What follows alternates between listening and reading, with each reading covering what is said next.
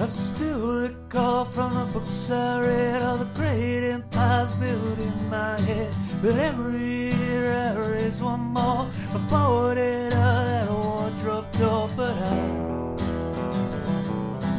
I'm still seeking Tumnus. I'm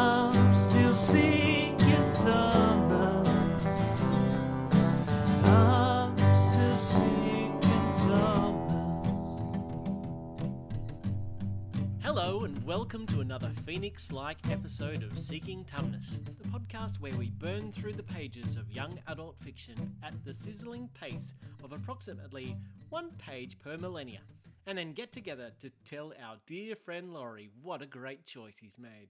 Our dear friend Laurie is probably going to be deceased at this pace before long. I reckon he's got one, maybe 1.5 books left in him max. but I'm the second oldest. Sometimes we read contemporary YA, and to overstay the metaphor somewhat, sometimes we reach further back to pull something older out of our ash. My name is Laurie, and I'm joined by my fellow hosts, the resentfully adult Patrick Moon, Hello. the oh no, my teen fashion is back in fashion, Brie, You can't wear that stuff again.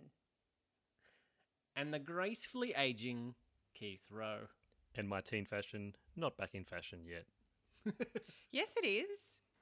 Actually, we were looking at some of your team fashion photos the other day, and I thought they were like remarkably, yeah, they were, they were very I agree. fashionable overall. Well, let me go back to the garage and you might see me in them next week. I- I can't believe you've, you've still got your teen fashion stowed away in your garage. Some the of it. bleached blonde locks were pretty impressive. I wish I had those stowed in the garage. That's how sadly, no.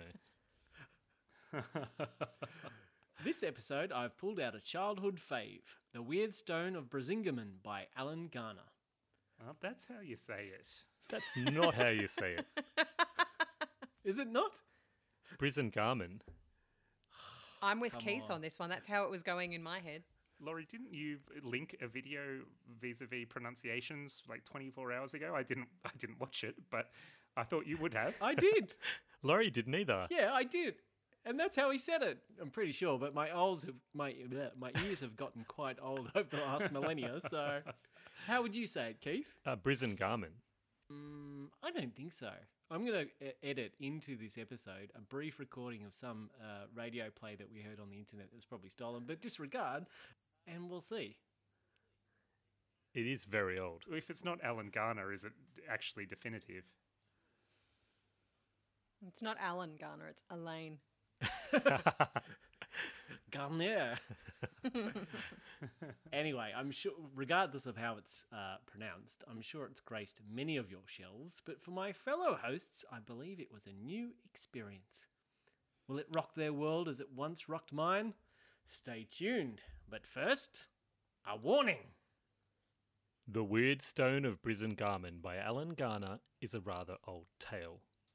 Hey up, what's yon? If ye're not at one with it, ye will soon be. For ere ye're near in danger of being new to it, eh? But still, I must warn yon, you should not waste a moment, since the setting of the sun has passed, and that spells danger, even before the true coming of night. If yon were to go on, who knows what may be revealed. That was That was fantastic. excellent. Oh, I've missed these Sort of things. Mr. Tom esque. I thought we were about to like lapse into some kind of hip hop styling. sort. I wish. I'll try and shoehorn that in somewhere. I want you to come and read The Secret Garden to the kids. I think uh, your accent would be much appreciated. How, how much bizarre Cockney is there in the Secret Garden? There's a lot of nouts, which I cannot do for this.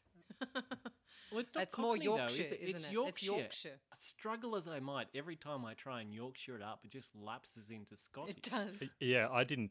I actually was trying not to do an accent then because I, I've tried a few different ways and they were all they all went to Scottish or Irish. It's just so natural for you that you lapse into it without even Apparently. trying now. It's prac- practically your mother tongue. Ah, well, I, I'm thoroughly impressed, Keith. I, I have missed such things. Bree, I would love you to do page one in an accent. Player's choice. You could you could try Indian perhaps. the Legend of Alderley. At dawn, one still October day in the long ago of the world, across the hill of Alderley, a farmer from Mobberley was riding to Macclesfield Fair. The morning was dull but mild. Light mists bedimmed his way. The woods were hushed. The day promised fine. The farmer was in good spirits and he led his horse, a milk white mare, set her own pace, for he wanted her to arrive fresh for the market. A rich man would walk back to Mobberley that night. So, his mind in the town while he was yet on the hill, the farmer drew near to the place known as Thieves' Hole, and there the horse stood still and would answer to neither spur nor rein. The spur and rein she understood, and her master's stern command, but the eyes that held her were stronger than all of these. In the middle of the path, where surely there had been no one, was an old man tall, with long hair and beard. You go to sell this mare, he said. I come here to buy. What is your price? But the farmer wished to sell only at the market, where he would have a choice of many offers. So he rudely bade the stranger, stranger quit the path and let him through, for if he stayed longer, he would be late to the fair. Then go your way, said the old man. None will buy, and I shall await you here at sunset. The next moment he was gone, and the father, farmer could not tell how or where. The day was warm and the tavern cool, and all who saw the mare agreed that she was a splendid animal. The pride of Cheshire, a queen among horses, and everyone said that there was no finer beast in the town, but no one offered to buy. A sour eyed farmer rode out of Macclesfield at the end of the day. At Thieves' Hole the mare stopped, the stranger was there. Thinking any price was now better than none, the farmer agreed to sell. How much will you give? he said. Enough, now come with me. By Seven Firs and Goldenstone they went, to Stormy Point and Saddlebole, and they halted before a great rock embedded in the hillside. The old man lifted his staff and lightly touched the rock, and it split with the noise of thunder. At this, the farmer toppled from his plunging horse and on his knees begged the other to have mercy on him and let him go away unharmed. The horse should stay, he did not want her, only spare his life, that was enough. The wizard, for such he was, commanded the farmer to rise. I promise you safe conduct. Do not be afraid, for living wonders you shall see here. Beyond the rock stood a pair of iron gates. These the wizard opened and took the farmer and his horse down a narrow tunnel deep into the hill. A light, subdued but beautiful, marked their way. The passage ended, and they stepped into a cave, and there a wondrous sight met the farmer's eyes. A hundred and forty knights in silver armour, and by the side of all but one, a milk white mare. I'm sure I had you entranced with my. You did. Yes, thanks, Keith. I was looking for compliments. What did you reckon, though? That was an awesome It reading. was actually Yeah, I don't think I've ever heard you put so much enthusiasm into a reading before for this podcast. So I was so afraid that my page one was actually going to come across as scornful. no, I I'm beginning to think that you might have actually loved this book. And Yeah, I'm waiting for the glowing Yeah. review now because by, by all the indications, that's what uh, we're going to get. Oh, okay. well, I'll keep you on tenterhooks while I hear about what Keith thinks of page one. Oh, how about I dive in and I, I preempt Keith? I I like the fable-esque kind of start to the story, but from the get-go, I, it feels a little bit, I, I don't know, familiar or something. It's maybe it's it's all the the fantasy tropes that we've explored a billion times before, but as soon as you started talking about men with staves tapping rocks and whatnot, I, I felt like this was something I had seen before. Uh, but it's very well written. I, I and and with your reading, I would happily have listened to quite a bit more of that. So, straight to audiobook for you then? Yeah, maybe straight to audiobook if the reader is as passionate as you are. I don't want anything sort of second rate. What about you, Keith? Familiar as a shoe is to a cobbler, Pat. I really enjoyed your reading there, Brie. At first, it took me a while to get into it. The fable aspect of it, like Pat said, is good. Um, but really, it was all about your reading there, Brie. So you nailed that. You got me right back into it. Thank you. You're very welcome. Because I found it comical. uh, Beyond the Rock, I mean, to me, it actually sounds a little bit like one of Laurie's best um, D and D intros, where he's trying to be quite light-hearted and, um, and fun, um, as well as inject a little bit of fantasy into it. It was, um, but I think actually, Laurie, when you do your D and D intros, you're actually a lot more interesting and original than this one. So, Gosh, where was the positivity? The positivity like, it lasted. like I said, I was We're 11 minutes in and it's gone. It's quickly left. Actually, I think given it, it's a fantasy book, I think it sort of kept the language quite um, non-fantastical for the opening, which was good. Like there wasn't too many weird and wonderful creatures or names of places introduced there. So There were a billion names of places. no, no, were you in Not page in- not in page well, one. actual real places though they were. Oh, in in page one we had Alderley and the thieves uh, hangout where they do stuff. Hole. I, don't, I can't remember Thieves' what it was hole. called. Uh, I think we had a few names. Yeah, They're real names. places. Yeah, yeah, exactly. seriously though. A rock in the countryside that splits open, and you've got 140 silver armored knights and milk white mares. Like, I can't dis- suspend my disbelief. But that's great imagery. It's conjuring up in, in someone's head reading that. Hmm. There's nothing particularly unbelievable about 140 men and horses. inside a rock. I find it odd that of all the things we've talked about, this is the, the key point that you've singled out as requiring suspension of disbelief. 140 men and horses to go along with them. Unbelievable. and you were believing for all of what, Brie? Two pages? If She's like, Kev. oh, I've been there and I've been there, I've been there. This is sounding pretty good. Horses, outrageous. at least it's magic not rocks cats. I can buy, but as long as there's no horses behind that magic rock. We didn't hear what you thought, Laurie.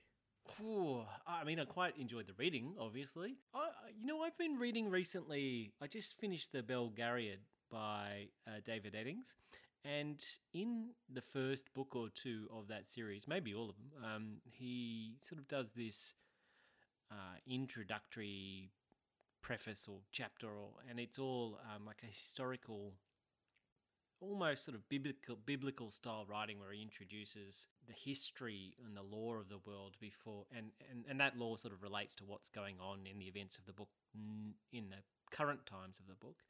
And I was kind of reminded of that that biblical style sort of uh, yeah fable like a parable esque opening to the. Yeah.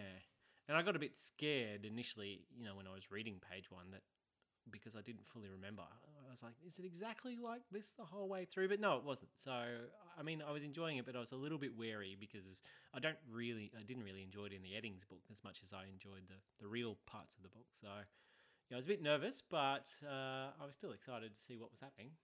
Do you want me to tell you about what happens all the way through? Oh, Yes. please do. Spoil it for everybody, please. I will spoil it. Um, did we do a spoiler warning? You did do a spoiler warning, didn't you, Keith? I did. So I, I can, with impunity, read out the entire plot of the story. Go for it. And to be fair, this book has been out since 1960, so You've had 60 years at this point. yes. Get, get onto it. The Weird Stone of Brisingamen slash Brisingamen slash Brisingamen is at its heart a weird book about a weird stone, but it feels eminently familiar. There's a Dark Lord, Nastrond, maybe, I'm open to being corrected on the name of the Dark Lord as well, who gets locked away in a mountain or some crap, and a band of adventurers are foretold to defeat the resurgent Dark Lord by throwing his ring in a mountain or something. I don't know. This bit isn't necessarily made that clear. What we do know is that a powerful magic contained in the Weird Stone of Brisingamen is fundamental to the Dark Lord's defeat, and the best guy for the job is the powerful wizard Cadellin? Does anyone have yeah, I went with that in my head. yeah, same. Cad Catalan? Mm, Um, Cadellin. Uh, oh, Cadellin. The double L makes me feel Cadelany, but you know, um, or we could go Cad- Cadean, Cadean. Uh, fast forward some substantial period of time to a relatively contemporary setting and the ar- arrival of our heroes, Colin and Susan, who arrive in Alderley in the custody of Gowther Mossock because they were a pair of precocious twits and their mother didn't want them anymore. Actually, I don't remember why, why they went to Alderley. Is anyone able to? I, I, I assumed that they were fleeing the war and they were if they hadn't have been pulled into this war of fantastical, uh, epic journey throwing rings in mountains, that they might have just opened up a cupboard and fell into a wintry world. Fair. so they were Mr. Tomming it. I don't know. The parents went overseas or something, maybe. Yeah, I thought they were there on a holiday or something. In any event, uh, Gowther, like all good caretakers, lets the children run amok and fall foul of witches and the various denizens of Nastrond because, of course, Susan has had the weird stone all along. The kids are pursued by the forces of darkness, fumble around in some mines, meet some dwarves, and generally cause a ruckus until the Dark Lord is sent packing once again. The end. That's the story. You were a bit quicker than the book. the, the book was brief, to be fair. It was super brief. I read it again yesterday. I didn't. Which, you know, I'm not sorry. Can you check off all those things that um, that Pat just went through there, Murray, given your recent reading of it? There was a bit more to it than that, right? Yes, yes, there was. Do you want to go into it now? Or? No, no, no, no, no. Just All trying right. to catch up because parts of it I read quite some time ago as well. yeah, right. Well, I mean, that I I think he fairly succinctly covered most of it. There's there's a lot of it's. I, and I talk about this in my thoughts. There's a bit of a hero's journey that goes on. There's the sort of in terms of this weird stone that they have. They you know they have it all along, but don't realise because it's been a family heirloom. Heirloom. Except it's patently obvious from the second page that they have it. But eh, never mind that. to an adult reading what should have been a young adult book, but turns out to be pretty solidly uh, primary school kind of fare. but not to the the dim-wit child who has it in the story. yeah.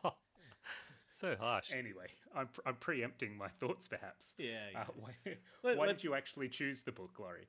Well, it's it's been on my bookshelf for many many years. I'm pretty sure I had borrowed it from a library first, and Had it inflicted upon you by a library, oh, perhaps is a more apt way of describing. no, I think I fossicked through all the books, fossicked through all the books until I found all the fantasy books and read those first, and then wondered what to do afterwards.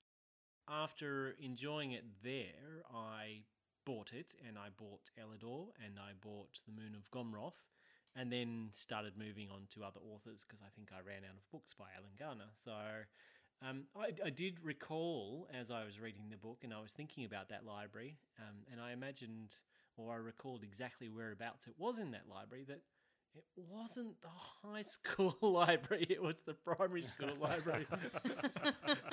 so you know, every now and again, one of us misses the mark slightly on the age bracket, but. Um, Yes, I remember enjoying it a lot, and the um, the other books by Alan Garner. And it was at, at this time when I was really starting to expand into slightly, I mean, maybe not this one, but um, slightly more complicated fantasy books. I think from here I might have moved on to Ursula Le Guin, and then onwards to Tolkien, etc. So, yeah, it was one of the foundation books I would say for my love of fantasy. So I was keen to revisit.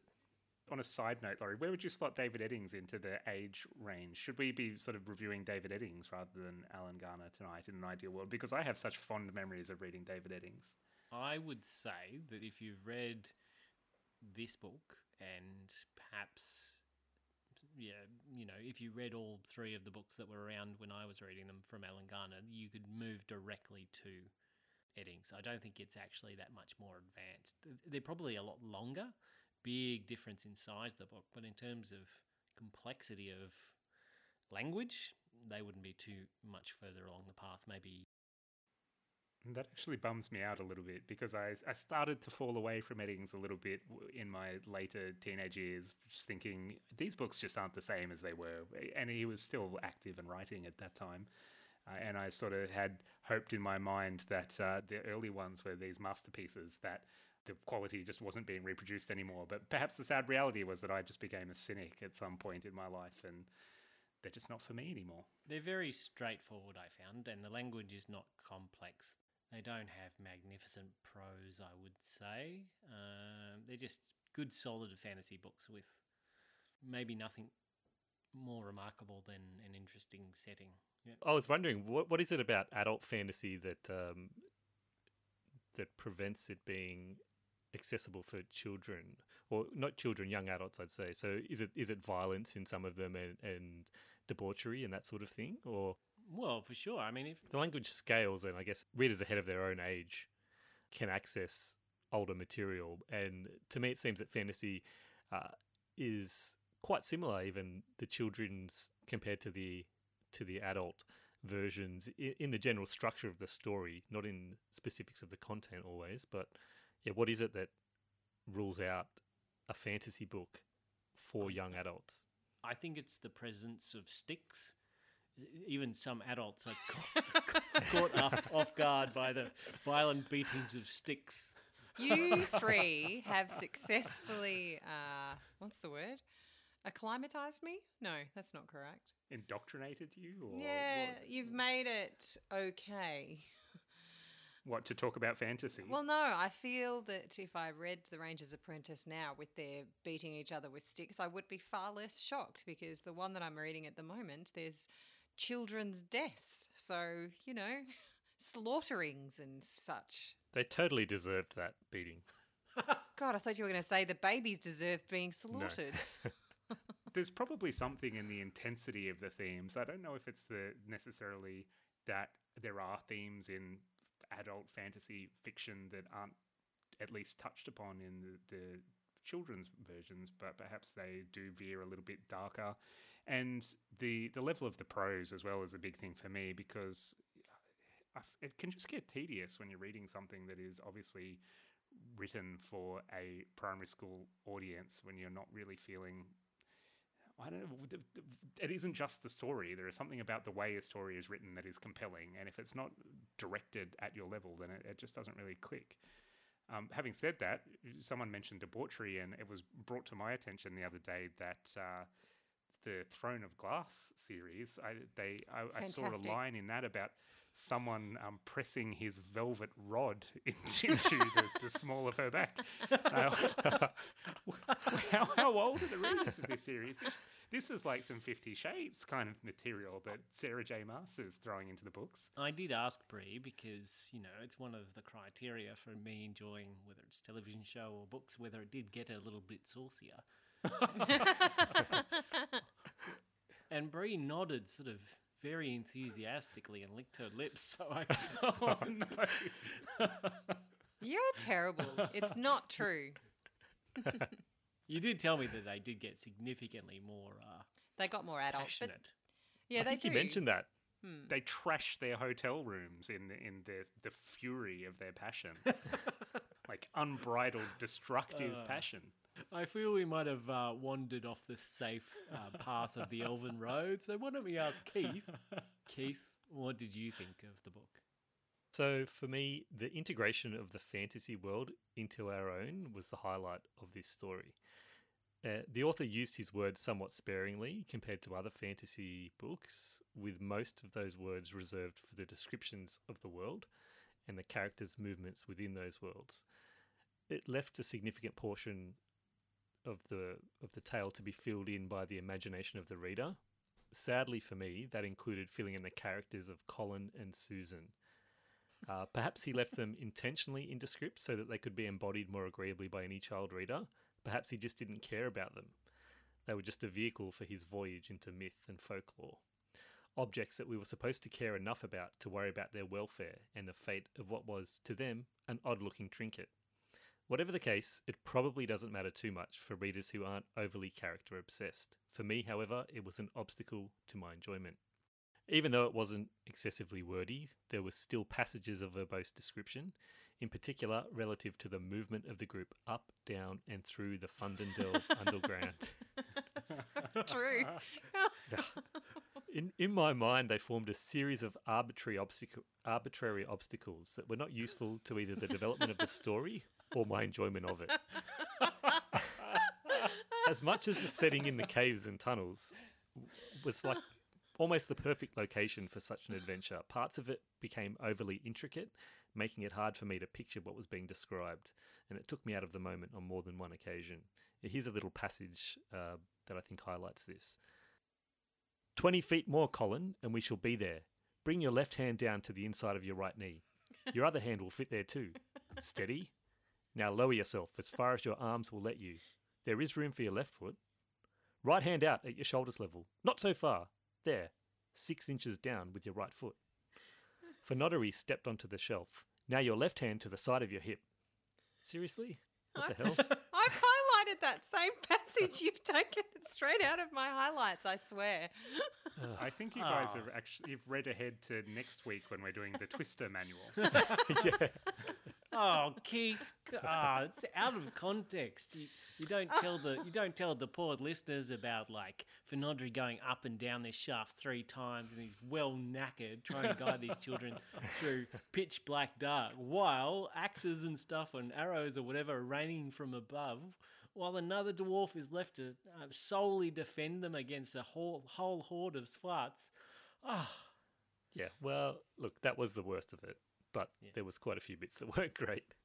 Uh, the end of the book. You were going to say something, Pat? no, I was just snorting.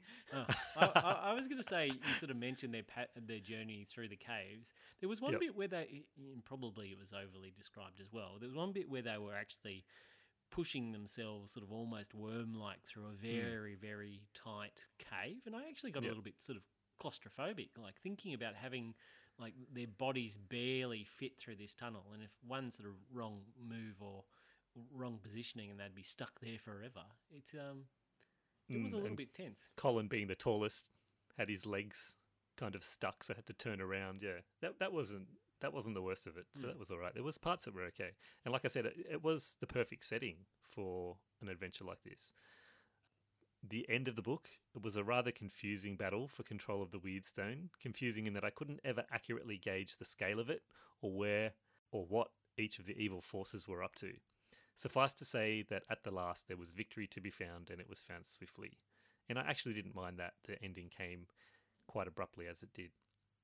Overall, despite my complaints, it was a reasonably enjoyable read, one that for me would have benefited greatly by developing the lead characters. And I also thought it was really similar to Undersea Overstone. Hmm.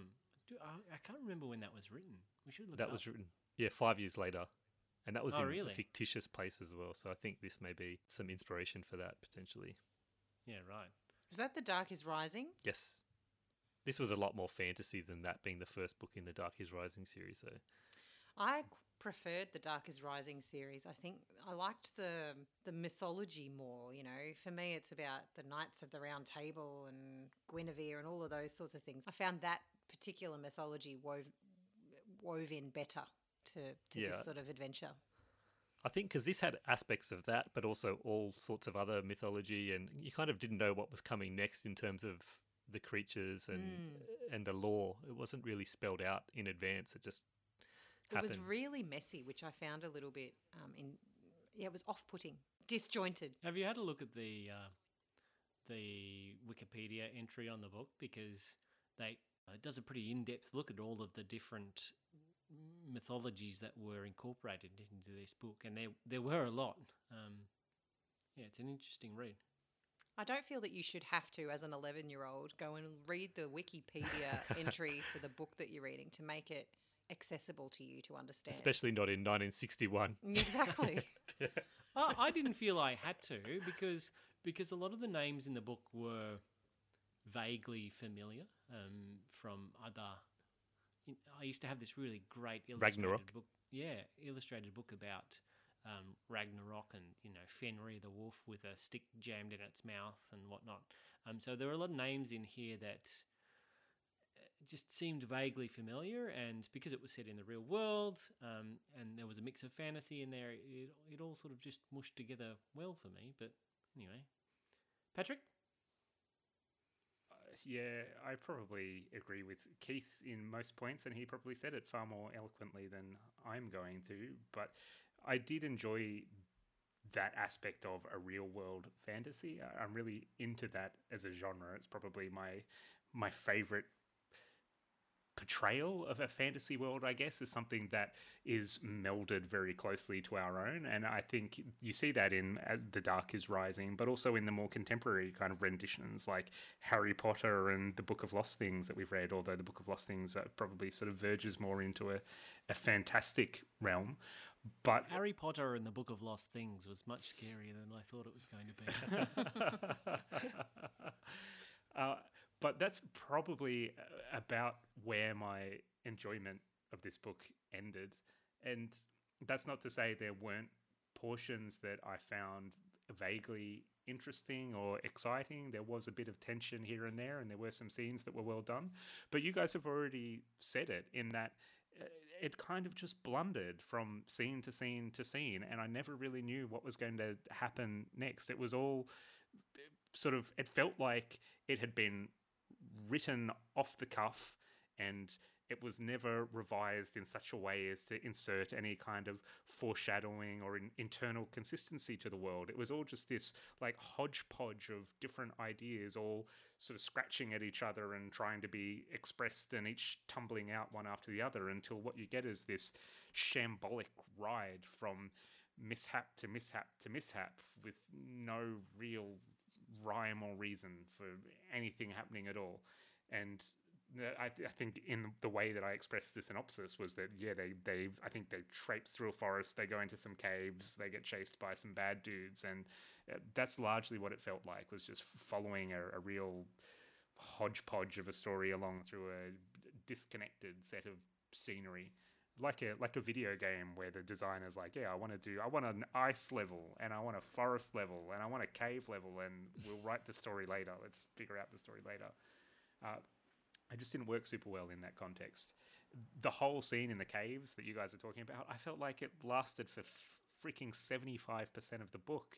It just went on and on and on, and it might it might have only been ten pages. I don't know, but it felt like the entire freaking story complete with explicit instructions of where to place your left and right foot and on my velvet rod. Nary a velvet rod to be seen, and uh, Garner must have hated himself because can you imagine sitting down to write that every day? Like, I'm going to imagine these children like climbing up a rock face, and this is going to be what I'm writing for the next 16 hours. I think he was so in love with the location that everything in the book is all, these tunnels. Uh, there's a there's an element in a reality that he's visited, and maybe this is a ledge he's climbed down and taken notes on where his hands mm. went. Because how else could you be so? I can totally see that. Particular. It's like it's like if a train fancier had written Harry Potter, and the first eighty percent of the book was on the Hogwarts Express, detailing the like the the, the brass finely polished brass handles of the the carriage and whatnot, and we have like 20% at the end where, you know, there's a battle with the Dark Lord and whatnot. But then he gets the ride home back on the Hogwarts Express again. It was, that's, it was a love letter to a place and a time. And he was, uh, Garner, I think, was born in Alderley as well. So, you know, it's, it's eh, part of his history and a sort of biography about a place that he has obviously loved as a kid and inserted a bit of magic into. And I can appreciate that. But I think the sticking point for me is that I'm I'm just too old. I don't have the magic inside me anymore, and so I can't I can't really connect to it. I needed something with a little bit more oomph. And can I read something out to you? I would love you to read something out to me. You so seldom offer.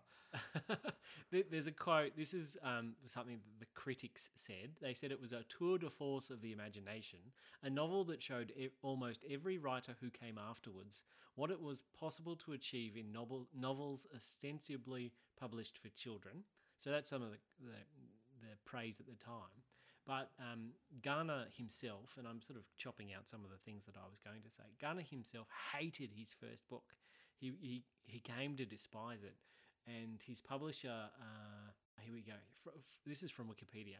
For the book's republication in 1963, Garner made several alterations to the text, excising what Neil Philip, the publisher, I believe, called extraneous clauses, needless adjectives, and flabby phrases. Oh, in, gosh. In his opinion, this second text uh, is taut, where the first one is slack, precise, where the first is woolly. So I, I guess when your editor or your publisher is making those kind of comments about the, the edit, and I'm not sure which one we read, to be honest with you. Yeah. yeah, it's tough to tell, isn't it? so it could have been worse. Um, but but yes, there's quite extensive sort of uh, notes in Wikipedia about how much Garner actually hated his own book, which I was surprised about. But I, I don't I don't think he minded his own second book. But uh, That makes me feel a little bit better about eviscerating it somewhat.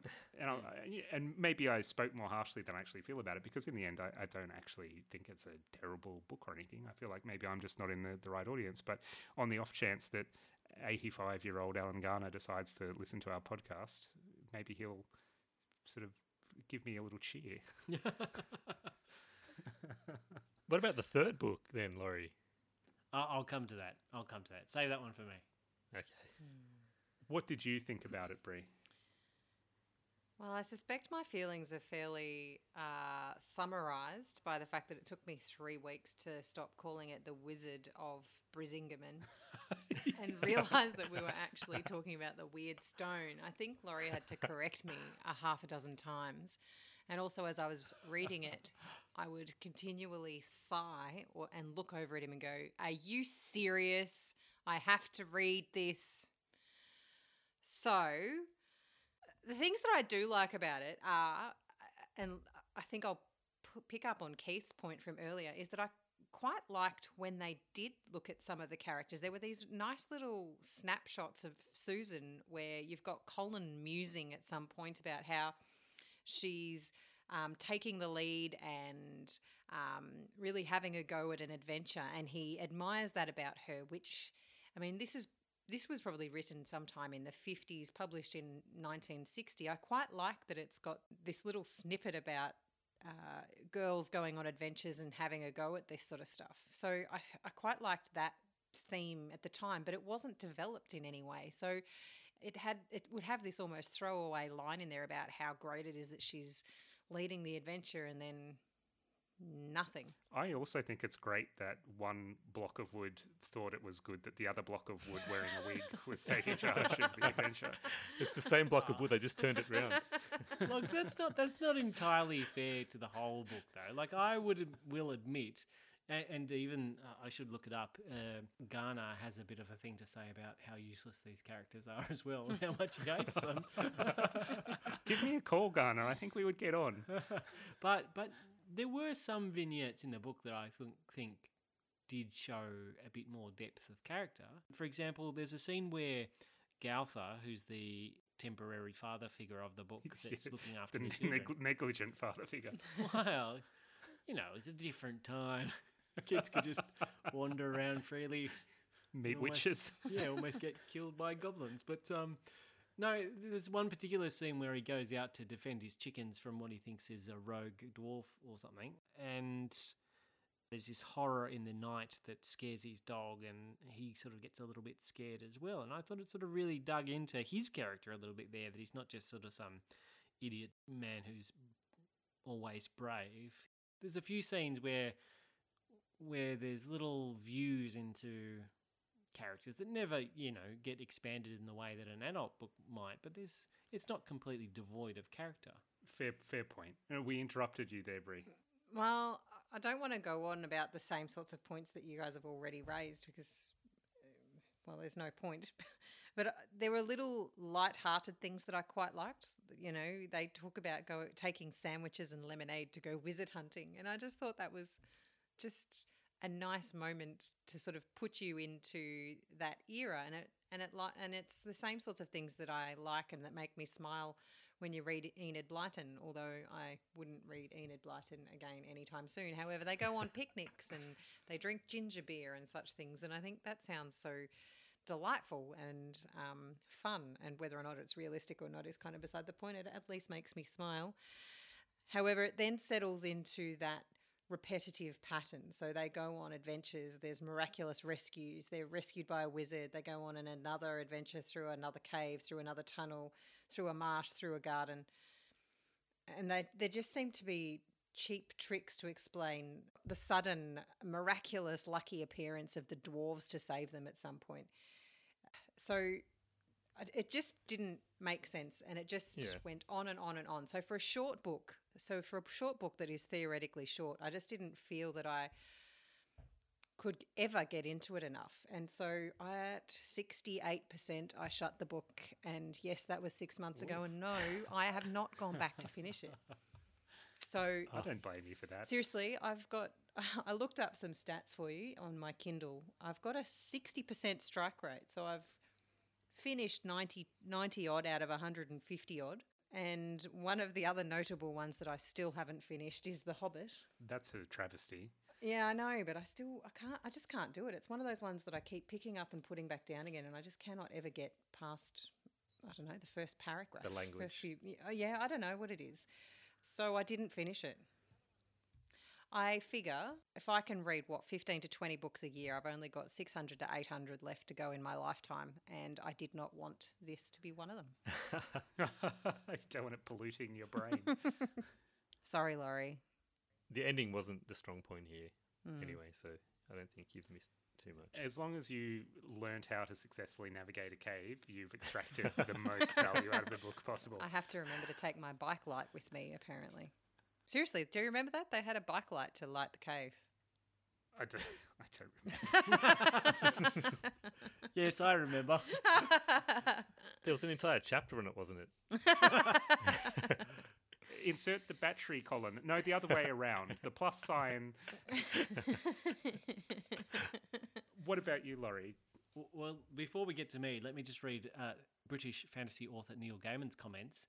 Uh, he claimed that Garner's fiction is something special in that it was smart and challenging, based in the here and the now, in which real English places, places emerged from the shadows of folklore, and in which people found themselves walking, living, and battling their way through the dreams and patterns of myth.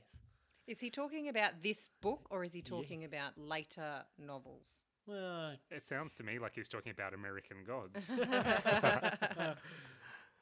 I uh, think that's a fair sort of comment too. That it does do those things, but on the flip side, American Gods does all of those things infinitely better and is a masterful piece of fiction. So perhaps if that sounds appealing to you, you might want to just skip to the more contemporary stuff and, and read a bit of Gaiman. Yeah, I think I should. I started to watch a bit of that game in, but you put me off it. Oh, if you haven't read the book, you have no business starting the TV show. You should. Re- the book is incredibly good, and you should read it. I'll read two more things before I move on to my own review. One was, and this is all from Wikipedia because, it, as I said, it's pretty comprehensive. Upon publication, it was a critical success, but later Garner had begun to find fault, referring to it in a 1968 interview as a fairly bad book, and in and in 1970 as one of the worst books published in the last 20 years, technically inept. It's not that bad. I don't think Wow. that's fair either. Come on. That's overly critical. Writing in 1981, Neil Philip, who I said was his publisher before, but correction was actually just a literary critic, noted that it had become fashionable to condemn Garner's early work, perhaps because of his own dim- his own dismissive attitude to it. Philip argued that the Weirdstone of Brisingamen suffers from a, a lack of characterization, its most serious flaw. Yet he also felt that the book had much, much to commend it, with a narrative that, while unstructured, was gripping and enthralling, enthralling, holding the reader's attention and keeping them guessing what is going to happen next. You had to guess because it gave you no, absolutely no chance of knowing it. So what did I think of it? I I really liked it. I thought the pacing was pretty neat. Each chapter was its own little adventure, um, and it was a bit of the classics hero's journey. But to be fair, I think that most of my favourite things ever all fall into that trope. you could unfairly critique some of the familiar elements as theft because this book came just, I think, five years maybe after the publication of Lord of the Rings. Um, or you might choose to see them as homages, but there's enough real world lore in there to give it something new. No, it's not written with the prose or talent of Neil Gaiman, but uh, in here I'd put that quote where it's uh, a tour de force of the imagination. It was fairly well received, and I, I received it quite well as well. I enjoyed that uncovering of the secret war and uh, the perceived loss of the of the weird stone and that, that hope and recovery that comes as the heroes sort of start walking back up that hill to success. And the chase and the and, and the closing of the net you know it all it all really came down to one last mad dash chase um, and they were surrounded on all sides and obviously they they got their timing right and Gandalf was at the top of the hill to save them. The Moon of Gomrath I'm actually pretty keen to read again now he hated his first book, but uh, he, you know, he also hated the characters. And after the Moon of Gomrath, he stopped writing those characters. He, was originally intending to write a trilogy, which we sort of spoke about a little bit before, but he paused because he hated um, Colin and Susan so much. But I guess his uh, his his pension ran out because even though Brisingamen was published in 1960 and Gomrath in 1963. Much to my surprise now, having done a bit of reading, uh, and I think I did discover this at one stage, but I'd completely forgotten.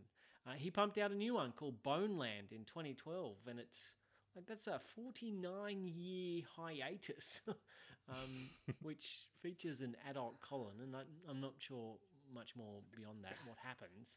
But Colin would be about ready for the pension himself at that point. I think I need to read it to appreciate, you know, how terrible it could be. You know, 49 years between books and and for an author that hated the characters, what what's he going to do to Colin? And Maybe we- it brought him back just to give him a miserable death. yeah. Is it still like a, a children's into young adult book then? It's actually a gritty, de- gritty uh, detective noir. This is what I always wanted to write. it's the Maltese Falcon with Colin. well, let's be fair, right? All the fans of this book are going to be well and truly full grown adults. It has been republished quite a few times. Like I have the original version somewhere, um, and I have a, a newer, shinier version. So I sort of wonder how many kids might accidentally pick it up. in- I, I would read this with my kids, to be fair. Yeah. And- And I think Bree's comparison with the Faraway Tree was actually pretty apt because the Faraway Tree was this sort of series of relatively disjointed adventures. And that's one of the reasons that I really didn't like it that much. But I can see why it would be fun for kids. Don't get me wrong, this is better than that. Well, yeah, but uh, I guess uh, it, this has a similar feeling in some ways. It is a relatively disjointed sort of sense of adventure. It is like climbing up the tree and running through a different door, and you're not quite sure what you're going to get on the other side. But that can be exciting for kids. And if I hmm. had a small kid, I would probably read this at bedtime with them, and I would not begrudge it too much. Yeah, I, I'd agree with that. I actually did read some of this aloud to myself because I, I feel like in this sort of book, it helps me commit a name the way I'm going to read that name if I have to say it out loud. And I did enjoy reading it out loud. I don't have much more to say beyond that. So shall we move to uh, scoring? Let's do it. Am I allowed to score, given that I didn't finish it? Well, You can. 68% of the book. Okay. No problem. Also, I can't believe you didn't read. Did you say 68%? Yes. why not read 1% further so we can all say nice on the podcast? 68% it was. It's like another 10 pages to go, Brie. Just 10 pages. It's, it's really short. It's, I think it's I'd 240 already, not a I'd already forced myself through the tunnels, so you know, let me. You saw some light and you went for it. All right, let's get into it then. So, for one star, swat is this shit. Two stars, swat swat in the butt. Three stars, swat are you talking about? This Lord of the Rings fanfic is pretty good. For four stars, underappreciated, like swat is love. Baby, don't hurt me no more. Or for five stars, and I think to myself, Swat a wonderful book. All right. oh, you, you, you had to reach for these latter ones. Uh, Pat. Uh, it's a three from me, maybe a four if I was reading it to my kid. Boom. Keith. Yep, it's uh, three also for me, which was Svart Svart something or other. Uh, Svart is this pretty good Lord of the Rings fan fiction. That's the that's one. the one. and Brie. It's not good enough to be quite Lord of the Rings fan fiction for me. It's a swat, swat, swat, swat, swat. Two. In the butt. Yep. All right. Well, let it never be said that I uh, modify my modify my score to keep my average up. Four stars. Underappreciated. Spiders love. Well, thank you for bringing this gem to our attention, Laurie. This weird stone. No problem. Keith, can you can you please tell us what's happening next episode? So next episode we have the thrilling thriller. Two can keep a secret by Karen McManus. You do have a microphone. Oh, That's Wow, the the fans have gone crazy. the early reviews are very positive. saying, "Aha, you do have a microphone." I can make rude comments about people's mothers on Fortnite now. He's four. Come on. Yeah, so t- it's two can keep a secret by Karen McManus. And why did I choose that? In, in very brief, because of diversity of genre, and, and it's also Oh. not part of a series, hey. and it's well read and well rated. So you're just picking winners like Patrick now. well, no, I wanted to. I wanted to get uh, a thriller in a young adult thriller mystery. I'm keen. I'm I'm excited for this. We haven't had one since uh, Dial M for Murder or whatever it was called. Well, yeah, What was, true. what was that? Was what was it called? No, Mr. Uh, Murder. Master of Murder. Master of Murder. this should be a- a step above that. It won't have the the nostalgic appeal, but it is well rated. So I'm looking forward to We it. We also did um, We Were Liars. Was that Lockhart? Something like that? That Oh, was Yes. uh, yes. a bit m- sort of mystery esque. But anyway, this sounds great. Much like the journey through the tunnels, the only way is up and down. And up. and down and to the left a bit. All right. Thank you all for joining us, particularly to those who have been desperately watching their podcast feed for something that never seemed to arrive. However, we we appreciate the recent flurry of activity on Twitter, so please keep it up. Until next time, remember that if you look to the west or east long enough on any given dawn, some wizard in white will almost certainly appear. And keep reading. I'm still seeking Donna. I'm still seeking Donna. Is it actually weird stone is a singular word?